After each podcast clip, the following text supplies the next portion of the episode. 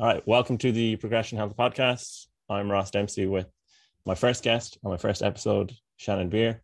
Uh, Shannon's going to introduce herself and we're going to get into a few questions. So I'll let you take it away, Shannon. Firstly, thank you for having me. Um, I always find it difficult to introduce myself, but I guess my official title would be as a registered nutritionist. But ultimately, I really like to help people to feel good in their bodies, enjoy food again, and get the most out of their lives. So that is pretty much what my coaching is aimed towards. And I also mentor other coaches on an approach that I have um, termed comprehensive coaching, which is like a coaching framework that I created in collaboration with Dr. Gabrielle Fundaro. Um, so we host a bunch of like webinar series and also do personal mentoring for other coaches. So I'm part-time coach, part part-time mentor um, and also like to kind of in my personal life travel around and, and move around a whole lot so that's basically what i'm up to on a daily basis brilliant yeah so you're very busy and you're, you're well connected and um, actually i was at a, a, renaissance periodization seminar and i, I met uh, dr Fundaro. so she has a lot of good information and she's a great person to be working with yeah absolutely i think i've learned a lot from her so we'll kick it off with the questions we have here so uh, what's your experience working with clients? So I meant to say from the start and up until now, you've gone into that a little bit. And then what's kind of like, I guess, your ideal client um, or the area you specialize in? So start to finish and then your ideal client. Yeah, I guess when I started out as a coach, I would just kind of work with whoever required my help, you know, which was a wide range of people.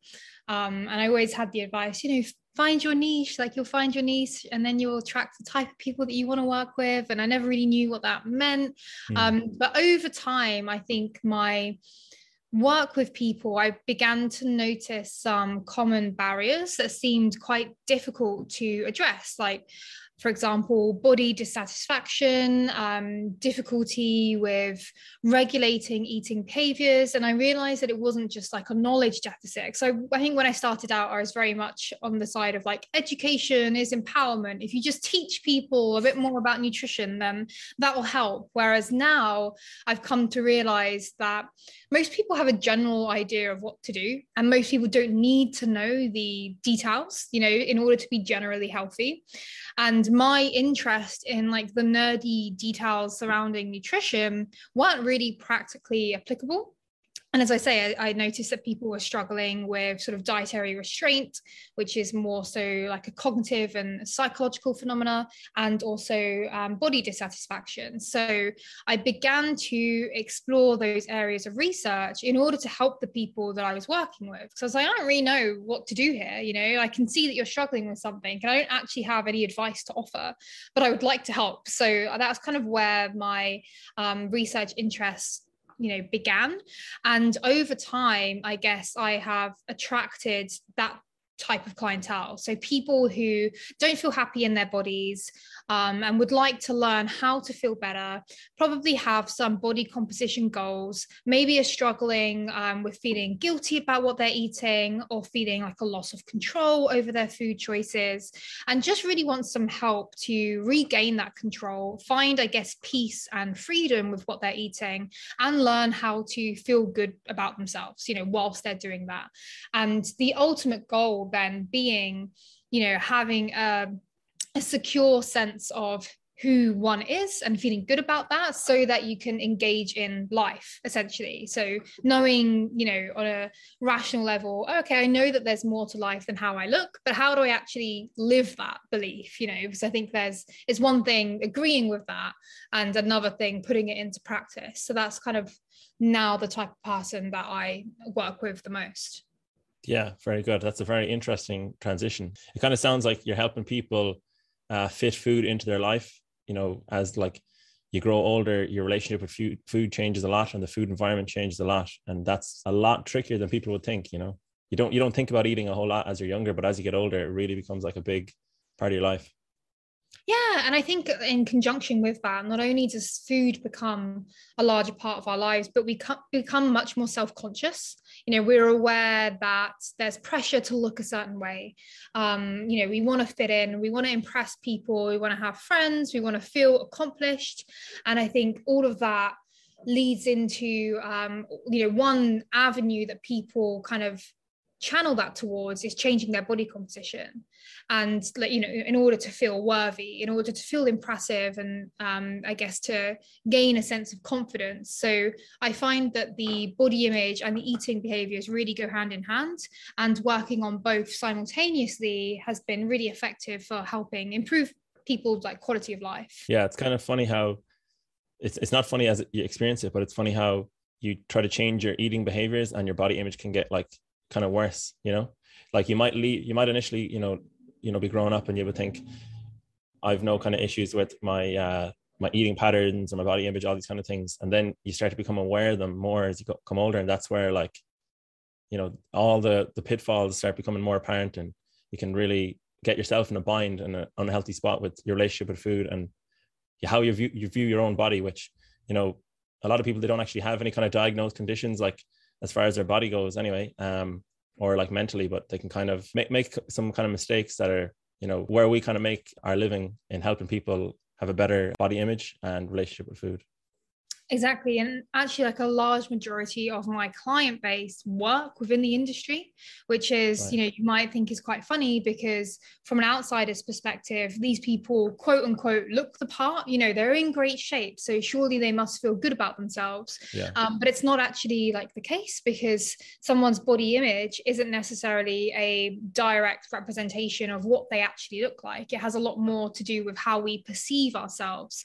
So I've also worked with people people coming off the back end of um, like bikini competitions who you know may have been in again quote unquote it's all subjective but what people may perceive to be the best shape of their lives and actually found that they were more dissatisfied than ever probably due to the increased like preoccupation with food preoccupation with one's appearance and constantly like body checking. All of these things can contribute to um, body image dissatisfaction which is funny again because from an outsider's perspective well they look great you know what's the problem? But actually that forms a, a, large part of my client base. So not only do i mentor coaches but I actually coach other coaches as well for their own um, sort of body image and eating behaviors. Yeah absolutely. It's so often i'll hear a client like you know as a personal trainer clients will say oh i want to have abs. And i'm like i don't think you do but like until you experience that i can't really you know give you the insight into how that feels. And like all of their psychological or physiological markers for example blood pressure or you know uh, resting heart rate would improve as their physique, quote unquote, improved as well as it got leaner. But mentally, is it just, I don't know, is it like, is it just part of the game, do you think, where someone becomes healthier from maybe a place where they weren't healthy and they become more self conscious as well? Or is it like it's not guaranteed that someone is going to become more self conscious and, and self critical as they become healthier? Does yeah, it's not. Yeah, yeah, it's definitely not guaranteed. Um, but there are certain sort of forms of dieting that may increase someone's risk of developing body dissatisfaction. So it really depends on like the process and the individual's like characteristics. For example, mm. do they have perfectionist tendencies? That would be a risk factor. Do they already have body dissatisfaction and then engaging in a diet? That would put them at risk. Um, are they focusing on weight and shape? Or are they focusing on health? That would be a, a, you know probably have a different um, outcome or at least influence the outcome in a different direction. So really there are like a lot of factors that go into it. And it's not to say that you know going on a diet is always going to harm someone or changing someone's body is always going to make them feel worse. Um, and that's also not to say that changing someone's body will make them feel better either because that's Point, sort yeah. of almost like a side effect. It's not a direct um, indicator of, anything. For example, physical exercise can help someone feel better about their body. You know, they may or may not lose weight as a result of that exercise, depending on their baseline level of activity and, you know, a whole host of other things. So weight loss can occur, but it wouldn't be the weight loss that has caused the improvements in body image, if that makes sense. Yeah, yeah. So basically, diets aren't inherently good or bad. It's all about, you know, how you view them and how you approach them, the tools you use as you diet. Yeah, if you do, if yeah. you do diet. Yeah exactly exactly and um, it really is someone's like intentions and motivations for doing so mm-hmm. that um, are the the main thing to consider there and the issue being that most people with body dissatisfaction are very set on dieting in order to lose weight so their focus is in a place that would put them at risk and potentially part of the role of a coach may be to help you know meet them where they're at yeah. but broaden their perspective to include other motivations for wanting to you know partake in a diet. So hopefully trying to move away from emphasizing the weight and shape and towards yeah. emphasizing overall health and weight loss you know can occur. We don't have to get rid of those desires. It's just about making sure we do it in a healthy way. Yeah yeah all about how you do it.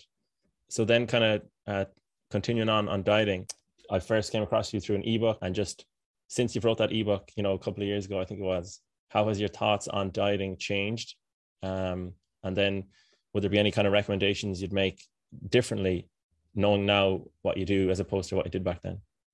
Yeah, I mean, I definitely learned a lot since. Uh, I feel like I'm learning, you know, all the time. I could barely kind of keep Brilliant. up with everything. But um, that the ebook that you're referring to, I called Life After Dieting, and the purpose behind that was to provide a framework to help people move away from dieting, you know, once they've achieved their results. Now, that was the initial sort of, I guess, perspective that I was coming from. But now I would say that uh, many people would benefit from moving away from dieting even if they haven't achieved the dream body that they think that they want you know? So i think that's something that's valuable to consider at any stage of someone's sort of journey is you know what process am i putting into practice and what are my intentions behind this and what outcomes am i actually looking for. So the ebook had steps for moving away from tracking macros how to find your maintenance how to navigate social situations. And i think those are all important skill sets. So i would still you know agree with the, the steps involved in that sense. But I do think that I've broadened my perspective on, you know, what constitutes a goal as well. Like you can have a goal outside of manipulating your body composition. If the ultimate goal is to feel more confident, then there are probably actually more effective ways to guarantee that result rather than simply dieting. You know, it could be a case of working on self acceptance for example, that would be one component of, I guess, um, building sort of self worth and working on that. And I think we are very, or I, at least I was to begin with, was like, yeah, cool, I can help people lose weight. You know, I can help, I know how to do this. But it wasn't really serving the purpose, which for me was to, um, again, always comes back to actually enhancing someone's quality of life. And again, there are so many factors that go into it that I think that solely considering the nutritional factors doesn't really get you far because we can't change someone's nutrition outside of the context of their life right? It's something that we have to do on a daily basis. We have to eat multiple yep. times a day. You know eating often involves socializing. Um, so sometimes these physique goals which may have been i guess internalized through images that we like portray are, are subject to um, like from the media um, particularly like social media don't really i think people have a different idea of what they'll actually get when they reach that stage like you said you know people coming to you saying oh i want abs and you're like ah, but what do you actually want you know what do you yeah. mean when you say you want abs because if the whole world was blind, abs wouldn't get you anywhere. So what do you actually want? You know, you want to feel more confident, you want better relationships, um, you don't want to feel self conscious. Well, again, the abs don't guarantee any of that. So, how about we figure out what you truly want and put the steps in place to get to those things? You know, and improved energy levels. Awesome. Well, then we can make some, you know, potentially make some changes to your nutrition.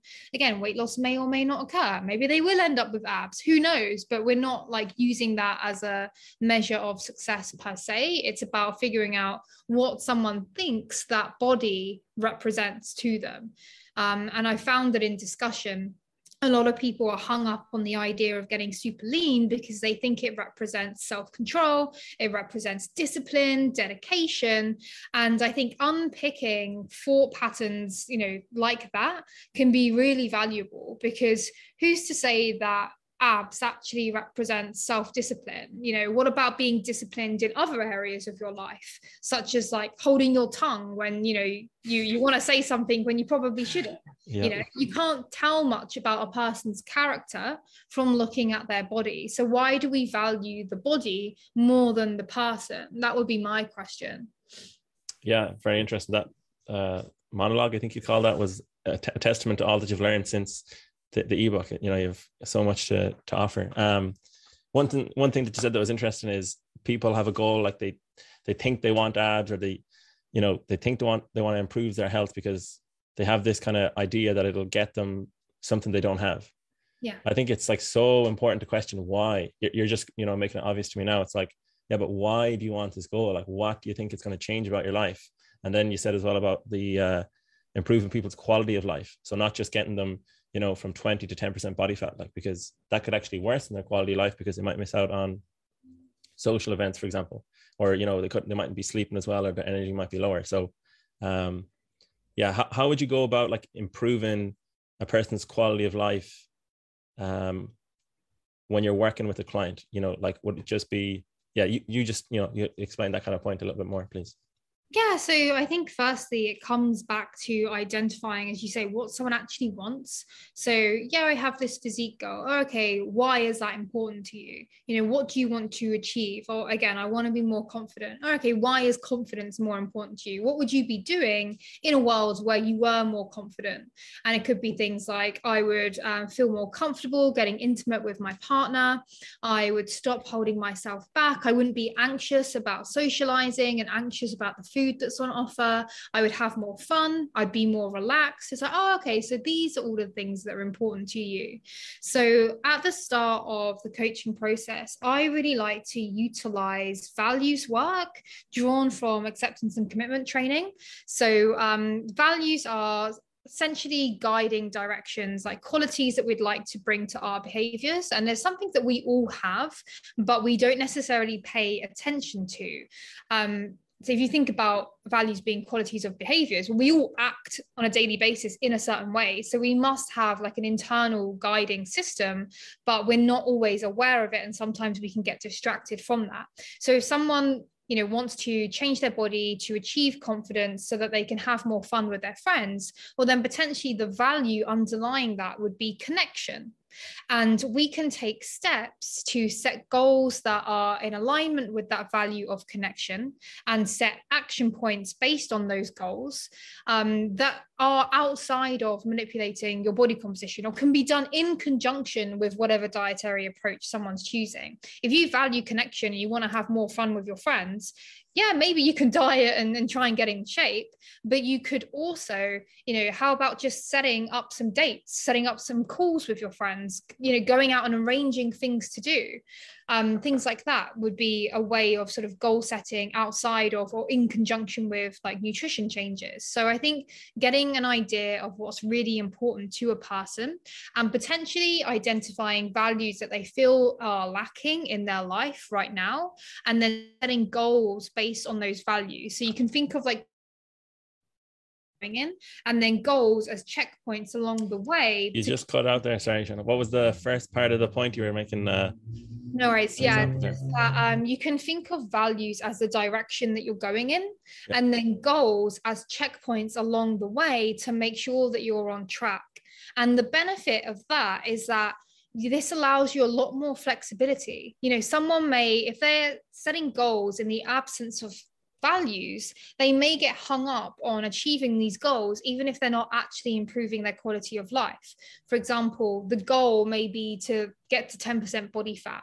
If you're so like narrow focused on that goal you might not realize that it's taking you away from your value of connection because now you can't socialize because you're scared about what's what food's on offer you know? Or you're so busy in the gym and super inflexible about changing your schedule um, when things come up because again you're so set on achieving that 10% body fat. Well now that's actually probably detracting from your quality of life and moving you further away from the person that you want to be So having these values allows you to pivot when you recognize that a goal may no longer be helpful for you.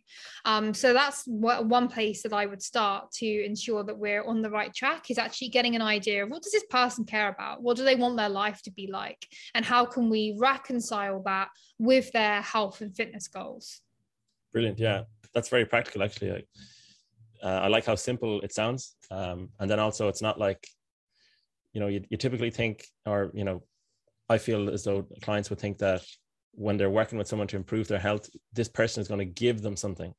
And it's like, you know, you're, you're definitely offering a lot. There's no doubt about that. But also you're getting rid of a lot of the kind of the beliefs, the uh, the ideas that are just not serving what they actually want, which is like very interesting because you never you, you, don't really hear that a lot, you know. So that's that's yeah. nice to hear. I think um, the approach that I like to take is very much like client centered in that they I, I view myself as a guide rather than telling someone what to do or giving them things, as you say, that actually helping them to come to their own realizations and figuring out where they want to go. And I can, you know, give them pointers, give them advice, things that they may want to take on board, but ultimately they're the ones um, leading themselves and i'm just like helping them along the way rather than like oh here's a plan for you to follow off you go you know it's not that that wouldn't be my style of coaching. Um, yeah. so i think that actually giving someone the tools to make their own decision is ultimately more empowering and rewarding. Yeah that's a really nice uh, way to explain it. Kind of like you know you don't know exactly where the client is going to go but you're like you know you're there with them like kind of you know almost walking through a forest you're like you know i've experience of you know doing these things. So i'll be able to guide you if you run into challenges. Um, so that's great. And then the next question is uh, you know the, the direction of the the nutrition industry. I feel like it's you know it's always changing but it's really shifting away from um, pretty much your your your ebook kind of like really hit the nail on the head at the time where it's like it's getting away from the calorie and macro tracking. And you know as your approach is now much more about the person and the psychology. So could you just talk a little bit about the kind of the trend you see uh, the nutrition industry heading? Yeah, sure. I mean, it's kind of difficult to speak to because I only know what I see online. You know, I, I don't yeah. know what's going on in the industry in general. But from my limited perspective, I think that coaching probably originally took off um, and it was very much geared towards athletes or like physique competitors, power lifters, and then began to, I think, expand to include like general population, you know, people who aren't athletes, just like working out, want to feel good, like setting goals for themselves, and want to make improvements. And I think that for those types of people, and again, this includes athletes as well, but I think we started off with very it was very much like macros based coaching and that seemed to be the default for everyone and there wasn't really a consideration. It was just like well this is what's worked for me so let me teach you what i know um, without really taking in the individual's own experiences into account. And as i say thinking more broadly one about what health means that it's not just physical health but includes like psychological well-being social health intellectual health emotional health. Um, i like to include philosophical health as well which again sort of comes back to that values like having your own sense of direction of where you're going your own sense of understanding of the world. Um, so i think firstly broadening our perspective on what it means to be healthy and then making these lifestyle changes these nutrition and training um, changes in context. So understanding, oh, actually, there's like cultural considerations to bear in mind. So we're not just working with an individual, we're working with an individual who lives in a certain environment, and that has to come into play. And again, thinking about, sure, this is one part of a person's life. What else do they care about? What else have they got going on? And making sure that any of our guidance there um, serves to enhance other aspects of their life rather than impeding on them. So I think that the direction that is moving towards is just a, a, more of a realization of all these other factors that go into the consideration. And as you say things like body positivity or um, psychological acceptance that those things are also important to consider when we're um, bearing in mind the ultimate outcome that the majority of people seek which is you know some kind of improvement in quality of life um, or like achieving set goals well those things again probably can't be achieved through nutrition related changes alone. Yeah. Yeah. So it's kind of like instead of having a plan and fitting the client to the plan, you're considering the client as a whole and how you can cater to them, it sounds like. Um, yeah. And I think yeah. like it was very much, oh, I'm the expert, I'm the coach, you've hired me to tell you what to do and to share my expertise, um, which I don't really think is how transformations, you know, in coaching really occur. I think most people maybe have that expectation of what that's what the coaching process is going to be like. But ultimately, if you're helping someone to achieve their goals, well, then they're the uh, experts in their own experience. They're the only ones who know truly what their preferences are um, and what they actually want from life. So we have to be able to adapt our approaches to meet the person that we're working with. Um, and if we can't do so, that's not the fault of the client. That's just either an inappropriate fit or just not something that you're equipped to do, you know, and that's okay. But I think, yeah, recognizing that actually the client has something, uh, has a lot to bring to, to the relationship. Yeah. Um, and, and that's important for us to know if the goal is to give them what they want, not what you want as a coach. Yeah, absolutely. Like they've gotten uh, this far in their life, overcoming you know the challenges that life has thrown at them, and um, you know that that experience that they have has a lot of, of value in it. Um, and just going on, on about how we're uh, getting away from giving a client a set plan. It's like in my head, and I'm sure in your head as well, you'll see like forcing the plan onto the client or just pushing that idea is is incorrect. But then it still amazes me how some clients will be like, and can I just get a meal plan as well? Just, you know, and I'm like, that is that is the absolute like epitome of what we don't want to give you.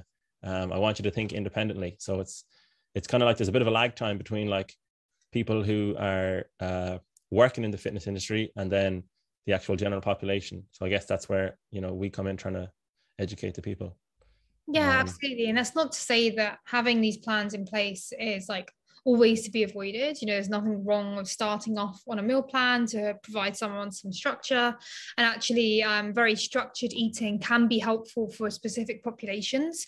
But again, like if the the end goal is to increase someone's like autonomy, help them make informed decisions, they will get to a stage where they're able to to do that. Um, but yeah, sure, like meal plans may be part of the process. But I help. I think it's like really helpful to Uh, you know it'd be great if we could change the expectations that a client comes to us with you know through i guess our own messaging of of what's really important and i guess the ingredients have changed there. Because yeah of course people just simple solution and we all love simple solutions you know? So it's yeah. very understandable as to why someone would want that. I think it's like a work in progress to get them to that stage where they're like confident competent and making their own decisions and being flexible when they're doing so. Yeah it's, it's tricky. It's kind of like knowing know there's so many tools out there. It's knowing which tool to use in which scenario. That's what i yeah. guess separates the the best from you know the kind of average coaches out there or guides as you say. Yeah um, absolutely. That that actually forms like a large part of the comprehensive coaching framework. So we've come up with what we've termed the spectrum of intentional eating. So that covers mechanical eating that covers like macro tracking. It covers intuitive eating mindfulness um, meal planning all of these things that we've kind of um, put into a spectrum to help help coaches, you know, broaden their tool sets so that they're not just their skill sets or their toolbox or whatever. They're not just working with one approach, but they've got a wide variety of approaches to choose from, and they're again working with the client's preferences and able to take someone through all these these approaches if it's appropriate. You know, there's nothing wrong with helping someone to, I guess, rehabilitate their relationship with food through um, intuitive eating, and then moving into macro tracking, and then transitioning away from macro tracking. You know that there's yeah.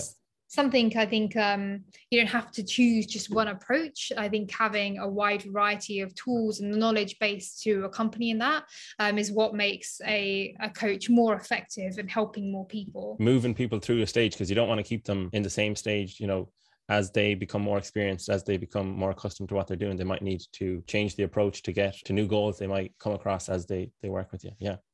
Um, all right, and then so question I was thinking about a lot is you have kind of like we'll say the way I see health is uh, there's kind of the three parts. There's like the food you eat, the activity you do, and then just psychology. Like that's like a you know that's such a vague kind of statement, but or, or word to use, but just kind of maybe like your mindset or you know your your your outlook. Would you say that uh, like psychology is the most important or it's equally important or how would it fit in among those three would you say there's like a fourth element that we're not consider that i'm not considering um, would you talk a little bit about that and just your thoughts on on psychology as it relates to health? Yeah i think psychology is crucial um, to our conceptualization of health um, and I think that there is potentially a bit of apprehension, you know, from say personal trainers or coaches about learning more about psychology because, you know, I'm not a psychologist, um, which is, you know, fair enough consideration, but everyone has mental health. So you can't get away from the fact that a consideration of psychology is important, especially when many of our eating behaviors may be, for example, tied to um, psychological factors like emotional regulation or where body image comes in.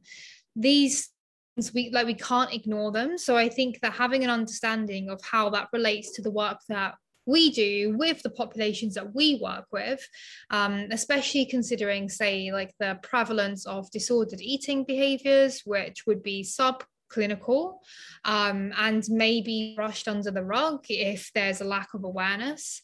Um, and again, with these body image issues, like body dissatisfaction is super, super common. And if you're helping someone to change their body image, knowing that majority of people dieting potentially do have body dissatisfaction. You know i think it just there's an impetus on us as personal trainers or coaches to be aware of these things and know that there are things that we can do to help people with these issues as well. Even if we're not psychologists you just have to be very aware of like your scope of practice and where there is room to help. But if you think about it you know most people would benefit from having some techniques to say challenge unhelpful thoughts or diffuse from unhelpful thoughts so not letting them like dictate what you do. Um, maybe some like basic emotional regulation skills or even just simply the ability to identify how you're feeling. Um, and steps to reduce say comparisons with other people. You know what do i do when i find myself comparing myself to others? That tends to not make me feel so great. Wouldn't it be nice if i you know had some strategies to follow in those situations? Um, well how can i learn to appreciate myself a little bit more? You know the majority of people would benefit from things like this. And i think i was very much inspired by um, the work of Keyes who um, pictured sort of mental health along a spectrum and had, say, like people in the middle as languishing. So, not really like on the pathological or the clinical side of things, but just like doing okay you know how can we help the people that are doing okay to flourish which would be to sort of prosper? And that's what i was interested in. It's like yeah i wouldn't like i mean i'm interested for my own well-being. I'm interested for the people that i work with. Like how could we just improve the, the quality of our life? And i think there are so many benefits from looking to like these psychological um, techniques for like inspiration on yeah that actually that's very helpful for a wide range of people not just those who um, suffer with like clinical levels of pathology you know? So um, yeah I, I, would say that psychology is really crucial and there's a lot of scope to help improve someone's health um, with a little bit of knowledge in that area.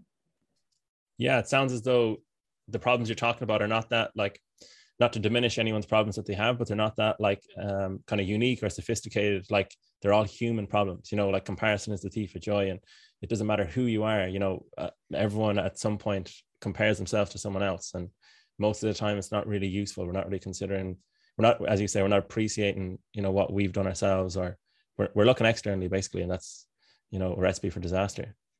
Um, so then for the next one, um, so a lot of my clients, you know, they have body composition goals when they first come in. I want to, you know, for example, post pandemic, I'm trying to uh, shed a few pounds or build some muscle. Usually, what what happens is, you know, we get really, you know, well into the training, but because my area of expertise is not the psychology and not the nutrition side of things, we do great with the exercise, we do great with the training, but then um, they they find it tricky with the nutrition. I'm trying to, you know, almost trying to, you know, wear a few hats at the same time.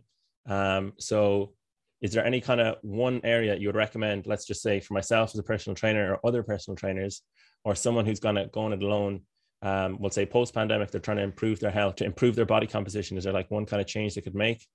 uh, or area to start off with first or some questions I could ask even? Yeah, I think um, relating it back to the idea of improving someone's health and potentially um, moving them away from, or just giving them additional reasons to eat well outside of just manipulating their body compositions because the more reasons you have to do something you know the more likely you probably are to do it. So sure someone could eat more vegetables because they're low in calories and that would probably help them to lose fat if they're replacing you know whatever they were eating before with additional vegetables. Then sure that might result in an energy deficit but what about like why is improving your health valuable to you? You know what would an increase in energy like do for you in your life?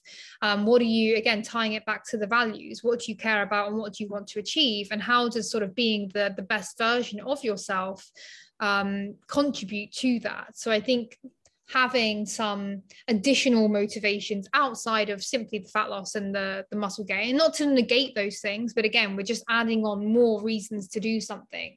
That could be a good place to start. And also i think really having some like an attitude of like compassion towards ourselves, which I know, you know, is often met with like eyes rolled, like, oh, you know, that sounds like really airy fairy. Surely, if I'm compassionate towards myself, I'm just going to be complacent. But um, the rationale being that we often place very high expectations and standards upon ourselves. And when we fall short of our own expectations, we can very easily slip into like a very self critical cycle where, you know, we beat ourselves up for not having the perfect diet or for not losing weight quick enough.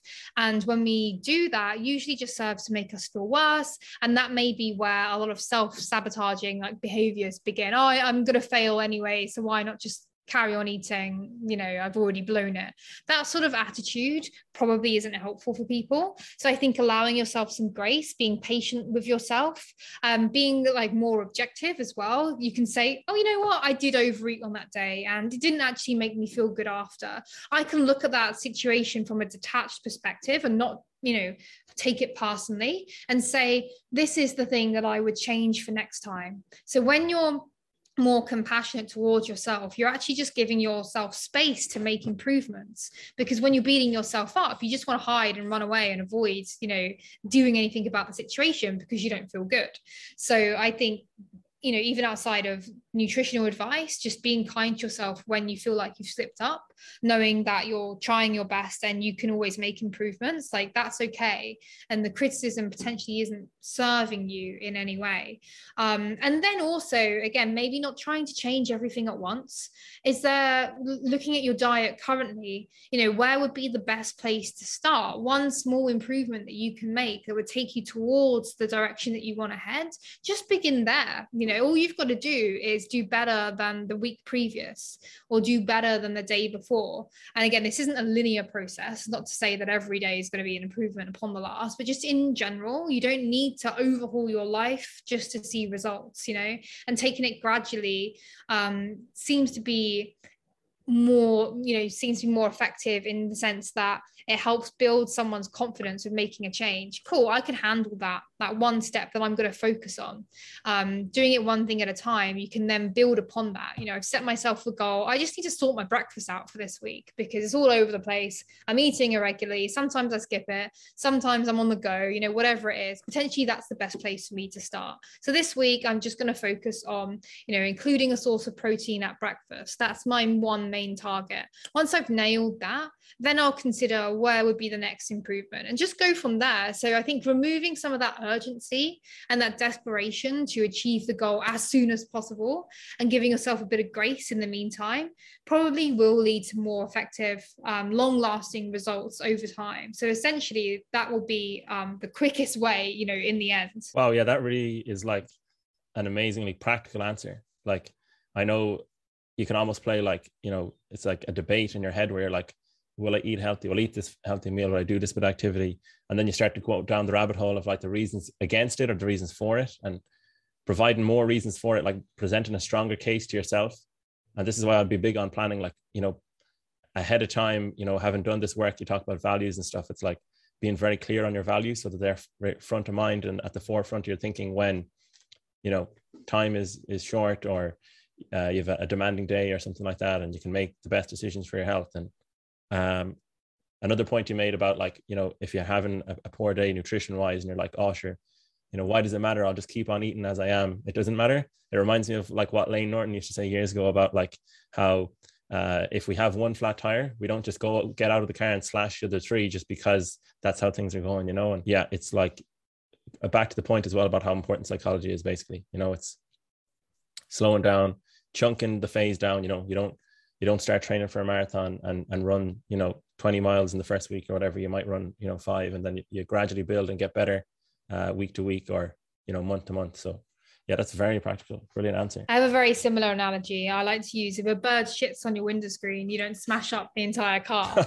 The problem is that we can't recognize when we're doing it to ourselves. So i think developing that level of self-awareness is also really important. So having some awareness of your thought process, you know, how are you speaking to yourself? Are you able to identify when you become critical, you know, and what you're telling yourself in those moments, and then how it makes you feel, and then how you're acting in response to that. Seeing that connection between your thoughts, your feelings, and your behaviors, I think is really important because then you're like, oh, okay, now I can see what I want to change. And rather than telling myself just to try harder, just to be more disciplined, potentially I can reframe those thoughts with, you know what, yeah, sure, like you're doing your best.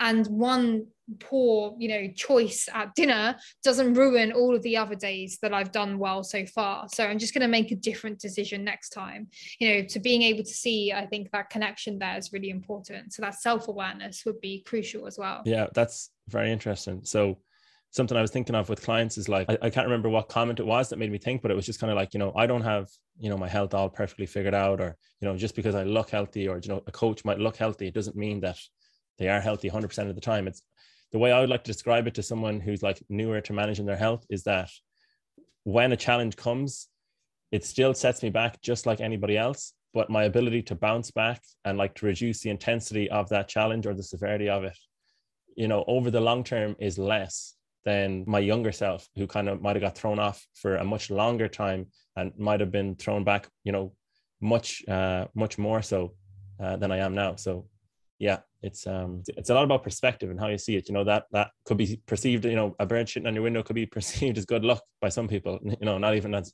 a reason to smash up the whole car yeah, I'm. I think what you just mentioned there comes back to that component of self-compassion. You know, the common humanity. Well, we're all just here like trying our best, and we all make mistakes, and nobody has their shit 100% together, and that's absolutely fine. I think that also ties into the idea of a coach as a guide, rather than putting a coach on a pedestal, you know, and feeling like you have to be the perfect example before you can help anyone else, because it's not about that. It's just about having a different vantage point and different area of expertise and helping someone someone with that. So again, yeah, nobody's perfect, and that's not the point. The point is that we're all figuring out what we want and we're taking steps towards that. And, and that really is the, the process, you know. Yeah, not to get all corny, but it's not about, you know, where you are, it's about where you're going. You know, that, that kind of quote of having compassion really and just giving yourself a break when you slip up and, you know, being allowed to celebrate when you actually do something good, like, you know, as in I think people you know sometimes they, they don't take time to celebrate you know or they might celebrate for the wrong reasons oh it's the end of a week i made it through the week you know they're just kind of celebrating for the sake of it versus oh i actually got this you know milestone achieved and uh, i'm going to slow down savor this moment and then wait a while before setting the next goal you know? Sometimes yeah. people are too quick to set the next goal once they've achieved one. Absolutely and what i found that in practice is all of this is far easier said than done so most people would agree on a rational level. Sure, it doesn't matter. There's more to life than how I look. Sure, like I should be kind to myself. That makes sense, you know, but actually putting these things into practice can be very difficult. And that's why I think it's important for, or at least, you know, it could be a good avenue for coaches to explore is having practical tools to help people, you know, to even assess these things in people and then to intervene you know put interventions in place and then measure outcomes so that you're actually seeing changes in a person's perspective in their quality of life and in their behaviors. Because yeah ultimately it's easy enough to say that this is important but actually to help someone work on it is a, a different thing entirely. Yeah 100% that reminds me of um in behavior change research there's a i'm not sure what you would call it basically like a term or an idea or uh, a theory. It's called like the uh, behavior intention gap. And basically, you know, it's kind of like talk is cheap essentially, but it's been proven in the research And it's like once I, I realized there's actually a coined term for it, I saw it so much. You know, you start with a client and you know you're you're in the early sessions and they're like, or even just you know anyone in your circle or anyone you talk to, they say, I'm going to do this thing, you know, or this big goal. And I'm straight away, I'm like, right, let's reduce that by 20% because you haven't a clue. And either do I, like, I'm not, you know, the expert in this situation, but I just know talk is so cheap. And that's not a bad thing, but it's just the, the behavior is going to be really hard and we don't have an idea of how hard. So let's just, you know, protect against that. Let's, you know, achieve uh, a smaller goal, build momentum, and then, you know, we can achieve the bigger goal in, in time. But it's going to actually do more harm than good to talk up this goal and think we're going to achieve it and then fall flat in our face because it's actually been too big of a goal. Yeah, absolutely. I think it's like a common human trait to have unrealistic expectations. Like that's not the fault of a client. It's like something that we all do, probably in different domains of life. You know, we underestimate how long something will take. We overestimate how easy it will be. We fail to take certain things into consideration, certain like contextual factors. So it's very difficult, I think, to actually make accurate goals and plans, which is why I think again that self-compassion and the ability to to pivot, you know, um, and make adjustments and be flexible. Those are all crucial skills because um, we're, we're, you know, we're very limited in in how good we are at managing our own expectations. Absolutely, yeah, we're our own worst enemy most of the time, and then that just you know it ties into com- compassion and it's very easy to play like the blame game and be like, oh, it was my fault. It was the trainer's fault. It was, you know, my cousin's fault at this party. They offered me this thing or whatever. And, you know, just have some compassion for yourself and uh, a bit of, a little bit of realism or you know if, if you have any kind of support at all you know get a bit of feedback on you know i'm thinking of doing this what do you think your partner maybe uh, a coach if you have one um, to give you a bit of guidance yeah totally yeah. and again, this is why acceptance is com- important as well because yeah. essentially acceptance means facing reality saying oh okay that happened and this is why you know and here's what i'm going to do about it which is again probably totally opposite to what most people would expect. Oh, acceptance just means giving up. No, no, no. It means facing reality. You can't change something until you accept that it's occurred. So it really is like the precondition for making any changes. So yeah, I think um, that compassion and the acceptance sort of go hand in hand. Yeah, you might be able to finish this quote for me. I think it's is it like Carl Rogers or someone? It's like it's only once I accept myself I can change. Is that what it is? Yeah, something like that. Change. Yeah, it's only when I accept myself that I'm able to change. Something like that. I really yeah. recommend on becoming a person by Carl. Mm. Like one of my favorite reads. Yeah, exactly. And then yeah, once you accept that a problem exists and that it's there, you know, it's kind of like uh, better the devil you don't you you know almost you know because if you don't know what your your enemy is that's trying to you work through, you know how can you change it? It's literally impossible because you don't know where to start how will you have known when you're finished or you know what's going on? I've taken up enough of your time here so we'll just i have three questions left from like clients and this is like a kind of a, a client question that i know is important. So we'll, we'll do these kind of quick questions and um, we'll finish up after that. So um, how does intuitive eating tie into fitness goals? So how can i ensure i get enough protein when eating intuitively? Because you know you're literally leaving it a lot more to chance. So yeah any kind of short answer on, on how to eat intuitively and hit your fitness goals as well at the same time yeah, the short answer is you don't because intuitive eating is actually um, like intuitive eating TM is uh, an intervention that is designed to break the cycle of chronic dieting and fix someone's relationship with food. So it's analogous to asking, you know, how do I um, max out on my squat whilst rehabilitating my injury? It's like you don't do both at the same time.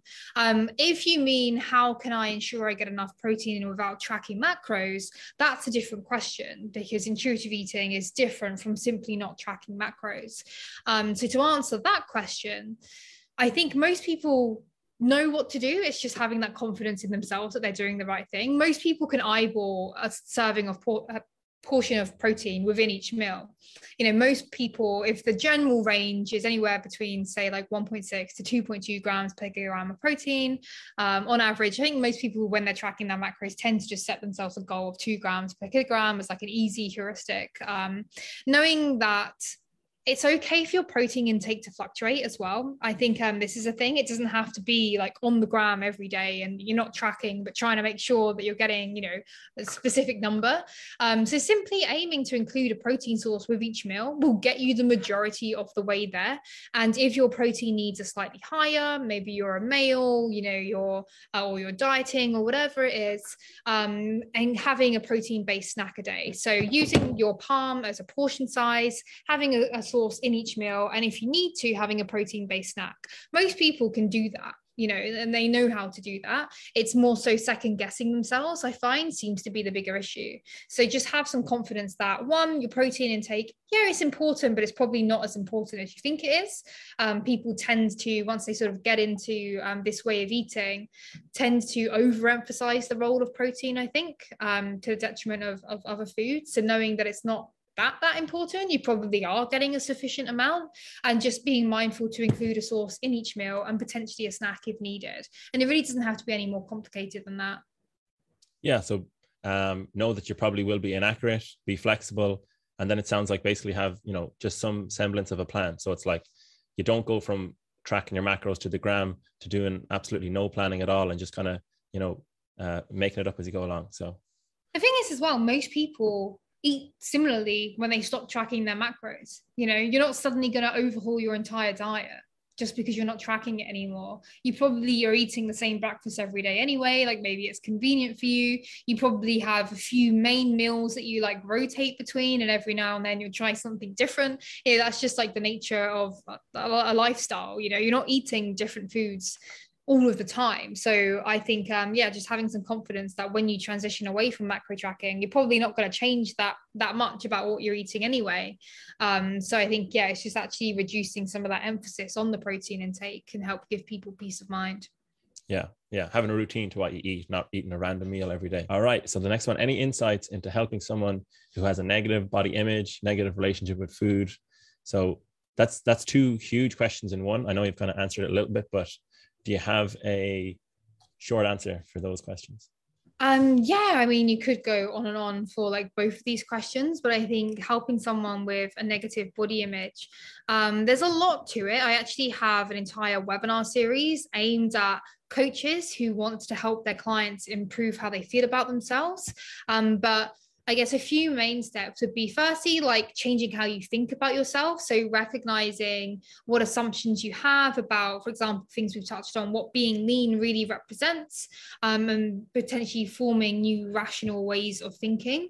Um, also, being mindful of like social comparisons and addressing those, spending time with supportive people who respect you for who you are um, and don't sort of emphasize looks so much.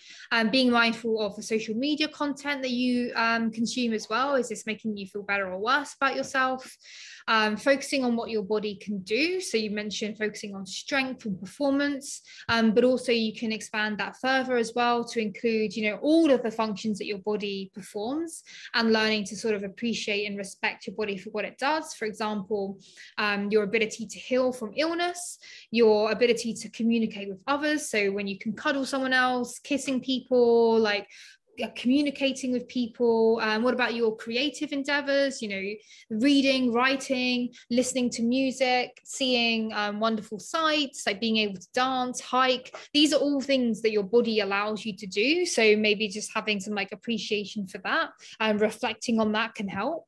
And then also i'd say like focusing on other areas of your life is one of the biggest things. So knowing that even if you would sort of identify yourself as the fit person you know the one who trains there's obviously still a lot more to you as well. So putting some time and energy into your career, into your hobbies, into your education, your relationships, other interests that you have to help, I think, keep that balanced perspective.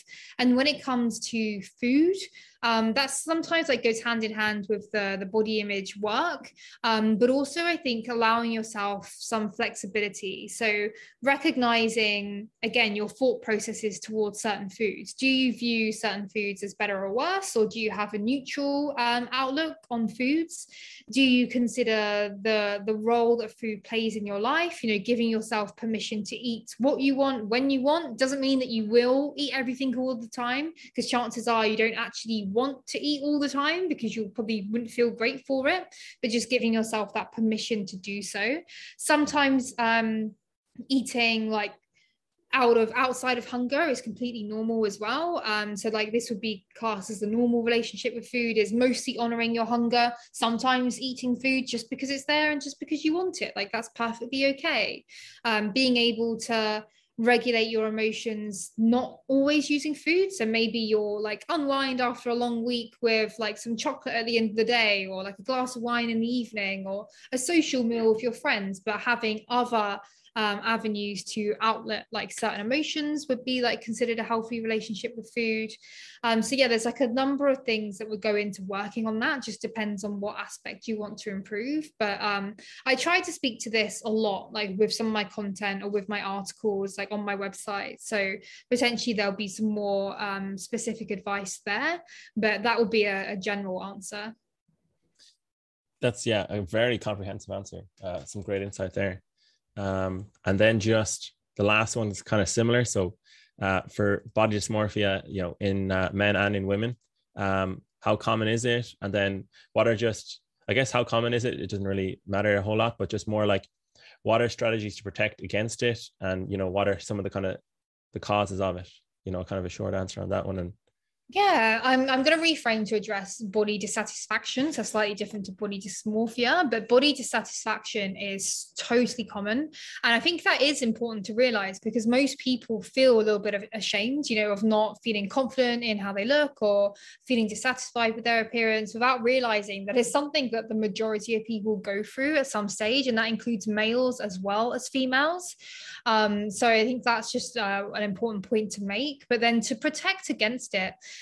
um, one of the most effective ways is increasing your body appreciation. So, like I mentioned, being able to um, have gratitude for the functions that your body performs and having focus on other areas of your life, I'd say would be two main strategies there. And recognizing that you are more than just a body. You know, if you got to the end of your life, like you'd probably want people to be like, oh, you know, he was like, Ross was such a great guy. He was so generous. He helped so many people, blah, blah, blah. Oh, and he happened to look quite nice. Like that would be one of the last things that you would want people to say about you.